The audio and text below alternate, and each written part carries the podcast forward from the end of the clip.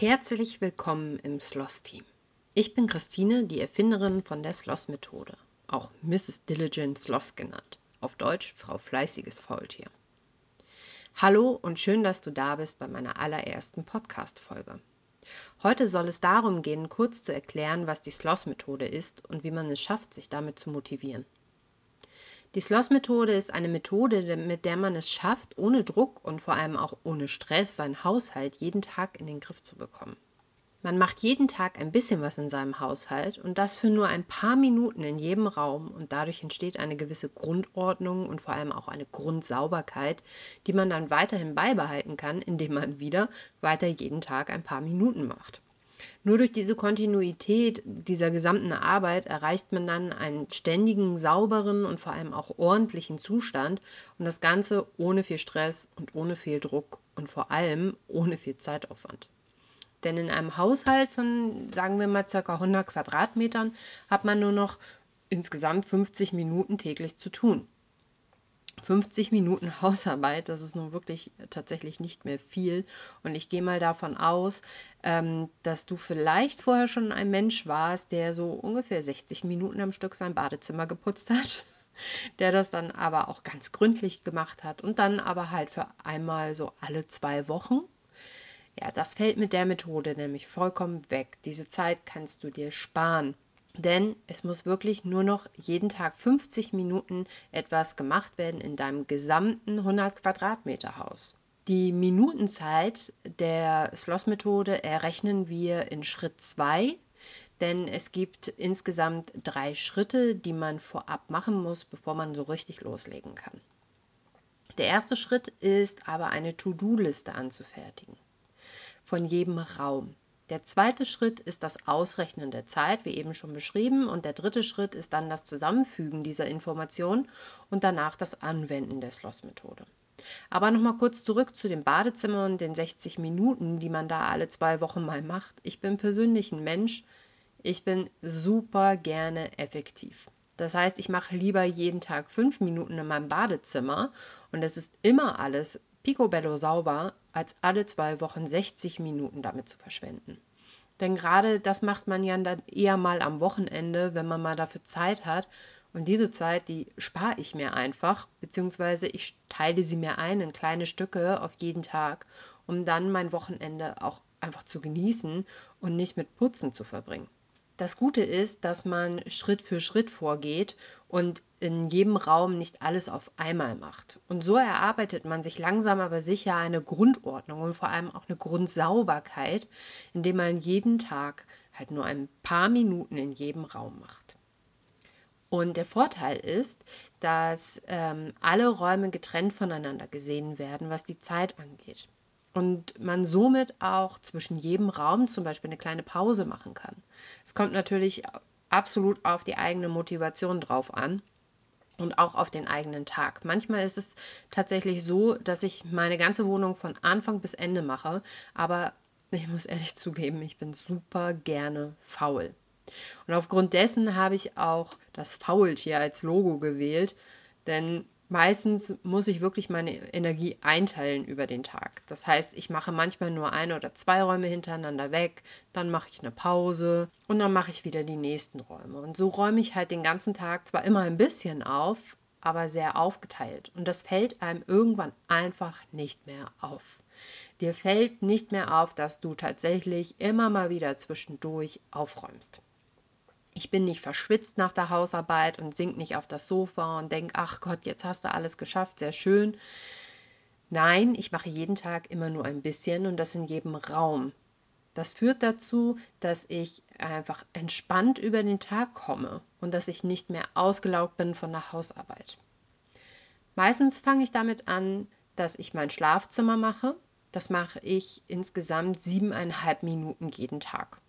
Und tatsächlich, diese siebeneinhalb Minuten haben dazu geführt, dass ich innerhalb kürzester Zeit sogar meinen gesamten Kleiderschrank einmal sortiert habe und vor allem auch einmal aussortiert habe.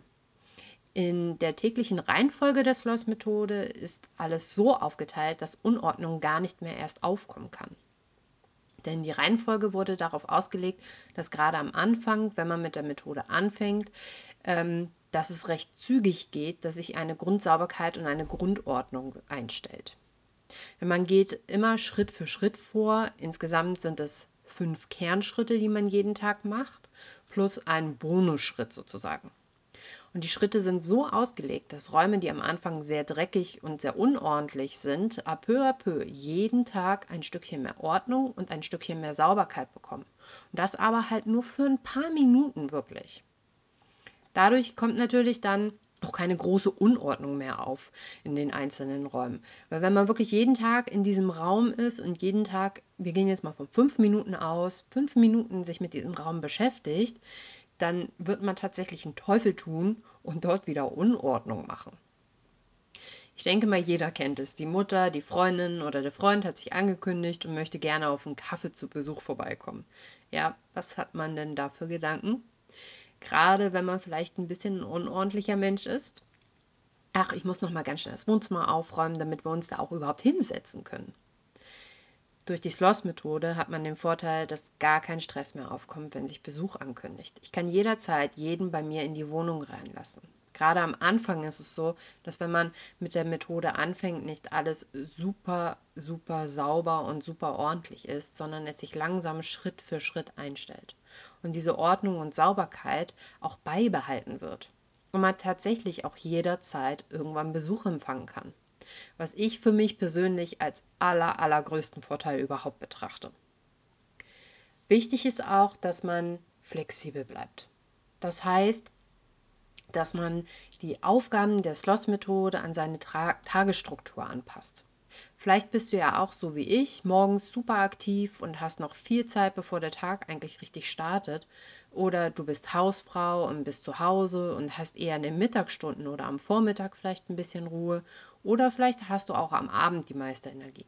Die Methode ist tatsächlich anpassbar für jeden Typ und für jede Energie und für jede Tagesstruktur. Flexibel bleiben. Im gesamten Leben flexibel sein. Du kannst tatsächlich nicht alles vorplanen und vor allem kannst du auch nicht immer alles perfekt vorplanen. Denn genau darauf ist auch die Methode ausgelegt, dass man flexibel sein kann. An manchen Tagen, wenn man super viel zu tun hat, vielleicht unterwegs ist oder Besuch zu Hause hat, kann man sich auch mal die Räume anders aufteilen als sonst. Ich persönlich liebe Pläne. Ich bin ein absoluter Befürworter, was das Schreiben von Plänen angeht. Aber oftmals ist es so, dass die Menschen, die Pläne schreiben, nicht flexibel bleiben. Denn wenn ein Plan nicht funktioniert, sucht man oftmals die Schuld bei sich. Ich habe das nicht geschafft, weil. Oder ich kann das nicht, weil. Halt ähnliche Sätze schießen anderen durch den Kopf. Ich kenne das absolut nur zu gut. Ganz persönlich bei mir. Aber wenn man lernt, ein flexibler Mensch zu sein, dann ist einem irgendwann bewusst, dass es nicht unbedingt an einem selber liegt, dass der Plan nicht funktioniert hat, sondern dass der Plan einfach falsch war. Dass man den Plan nochmal anders strukturieren muss und einfach noch ein bisschen besser an sich anpassen muss, um an sein Ziel zu kommen, das man sich wünscht. Du merkst, flexibel bleiben ist super wichtig. Denn gerade wenn das Leben mal ein bisschen turbulenter ist, kann man sich den Plan mit der Sloss-Methode immer wieder neu zurechtbasteln und an sein Leben anpassen. Und wenn man auch nur an einem Tag seine drei Prioritätsräume macht. Bei mir sind das Bad, Küche und das Wohnzimmer. Dann werden halt die anderen Räume auch an diesen Tagen einfach mal ein bisschen vernachlässigt. Oder man sagt sich, gut, jetzt habe ich am Abend doch nochmal fünf Minuten oder wie bei mir die siebeneinhalb Minuten, um halt mein Schlafzimmer zu machen. Die Zeit für die Kernräume ist meistens nur so um die fünfzehn bis zwanzig Minuten, die man jeden Tag machen muss, um dann oberflächlich eine saubere und ordentliche Wohnung zu haben. Natürlich sind die anderen Räume genauso wichtig und man sollte nicht jeden Tag Räume vernachlässigen, aber flexibel bleiben, was bei der Methode doch sehr wichtig ist, um Erfolg zu haben. Man kann die Methode so anpassen, dass sie in das eigene Leben passt und es ist wirklich nichts dabei irgendwie starr festgeplant. Das Prinzip der Sloss-Methode ist, dass du immer Zeit hast, diese kleinen Dinge zu erledigen und da sie nur so ein ganz mini kleines Zeitfenster in Anspruch nehmen, kann man sie immer zwischendurch machen und ist auch motiviert, diese Dinge zu tun.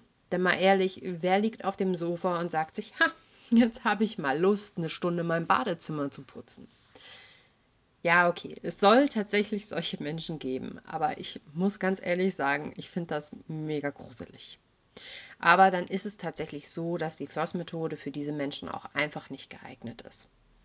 Denn diese Methode ist vor allem für Menschen mit einem geringen Antrieb oder einfach boah, auch faulen Menschen, halt wie ein Faultier. Nur einen kleinen Schritt machen und dann erstmal wieder ausruhen. Mit der Sloss-Methode kann man seinen inneren Schweinehund aber auch wunderbar austricksen. Und zum Beispiel morgens, wenn der Kaffee noch kocht, die sechs Minuten Küche machen, danach ähm, zum Beispiel nach dem Duschen die fünf Minuten Badezimmer oder zwischen der Lieblingsserie, das was ich meistens am, am ehesten mache, eben mal schnell das Wohnzimmer. Oder man kann auch sehr gut die Zeit einbauen nach dem Kochen, wenn das Essen gerade im Backofen ist. Also du siehst, es gibt wirklich so viele Momente am Tag, an denen man sich selber sagen kann, nur kurz fünf Minuten. Und das Gute an der Motivation ist, dass umso mehr wir tun, sie immer, immer größer wird. Das heißt, wir bekämpfen jedes Mal, wenn wir aufstehen und nur fünf Minuten einen Raum reinigen und aufräumen, unseren inneren Schweinehund. Und er wird jedes Mal ein kleines Stückchen kleiner und kleiner. So bleibt die Motivation auch und verfliegt nicht direkt am nächsten Tag, wie wenn wir sechzig Minuten am Stück das Badezimmer gemacht haben und dafür super viel Energie aufgewandt haben. Denn wenn wir oft nur ganz kurz aufstehen und mal schnell die Küche machen oder nochmal schnell das Badezimmer oder nochmal fix das Wohnzimmer, ja, dann ist, ehe man sich versieht, der gesamte Haushalt schon gemacht und eigentlich hat man so gut wie keine Energie dafür verschwendet, weil man zwischendrin auch immer mal wieder kleine Pausen einbaut. Also du siehst, es scheint tatsächlich ganz leicht zu sein. Daher ist die Sloss-Methode auch etwas für ja, depressive Menschen. Ähm, ich bin keine Psychologin oder irgendetwas in der Richtung, sondern ich bin tatsächlich Betroffene. Und so ist auch die Sloss-Methode entstanden. Denn ich habe lange überlegt, wie ich es hinbekommen kann, trotz einer Depression auch meinen Haushalt hinzubekommen und habe viel geplant und den Plan immer wieder ganz flexibel verändert und tatsächlich ist dann irgendwann diese Methode herausgekommen. Und ich habe gemerkt, dass ich anderen Menschen damit auch helfen kann. Den Menschen, denen vielleicht dieser Funke Energie oder Antrieb fehlt oder den Menschen, die die Idee fehlt. Denn ganz oft ist es ja tatsächlich so, dass man in einer Depression oder einem Burnout, aber auch einfach nur, wenn man einfach mal keine Lust hat, sprich, wenn man ein fauler Mensch ist, in einen Raum geht und schon die Motivation hat, etwas zu tun, aber dann in diesem Raum steht und dieser Raum einen einfach erschlägt. Man weiß manchmal gar nicht so richtig, was man überhaupt tun soll, was man aufräumen soll. Ja, und was macht man? Man geht unverrichtete Dinge einfach wieder raus. Da greift tatsächlich der erste Schritt der Sloss-Methode. Denn als allererstes wird aufgeschrieben in Schritt eins, was grundlegend überhaupt in einem Raum getan werden muss, damit wir uns dessen einmal überhaupt bewusst werden und einmal sehen, welche Aufgaben ein Raum überhaupt braucht. Denn so kann man trotz einer depressiven Phase auch anfangen, sich ein wenig zu motivieren. Das Ganze ist dann wieder tatsächlich ein Kreislauf. Mehr Motivation bedeutet, dass man mehr macht. Mehr machen bedeutet wieder mehr Motivation. Das kann einem dann sogar helfen, so wie mir tatsächlich, mit ein bisschen Haushalt, was ich niemals gedacht hätte, weil ich wirklich eigentlich ein fauler Mensch bin, aus einer Depression herauszufinden. Das waren viele Worte. Ich hoffe, dir hat die erste Folge gefallen und du möchtest jetzt vielleicht noch ein bisschen mehr von der Sloss-Methode erfahren. Dann komm doch einfach in äh, unsere Facebook-Gruppe. Die Gruppe heißt Ordnung und Sauberkeit in ein paar Minuten mit der Sloss-Methode. Und dort erfährst du dann natürlich auch alle Neuigkeiten, wenn der neue Podcast herauskommt oder halt alles weitere zu der Sloss-Methode. Außerdem würde ich mich auch sehr freuen, wenn du mir bei Instagram folgen würdest und mich dort ein bisschen unterstützt. Dort heiße ich Misses Diligent Sloss. Bis dahin wünsche ich dir einen wundervollen Tag und sei fleißig faul.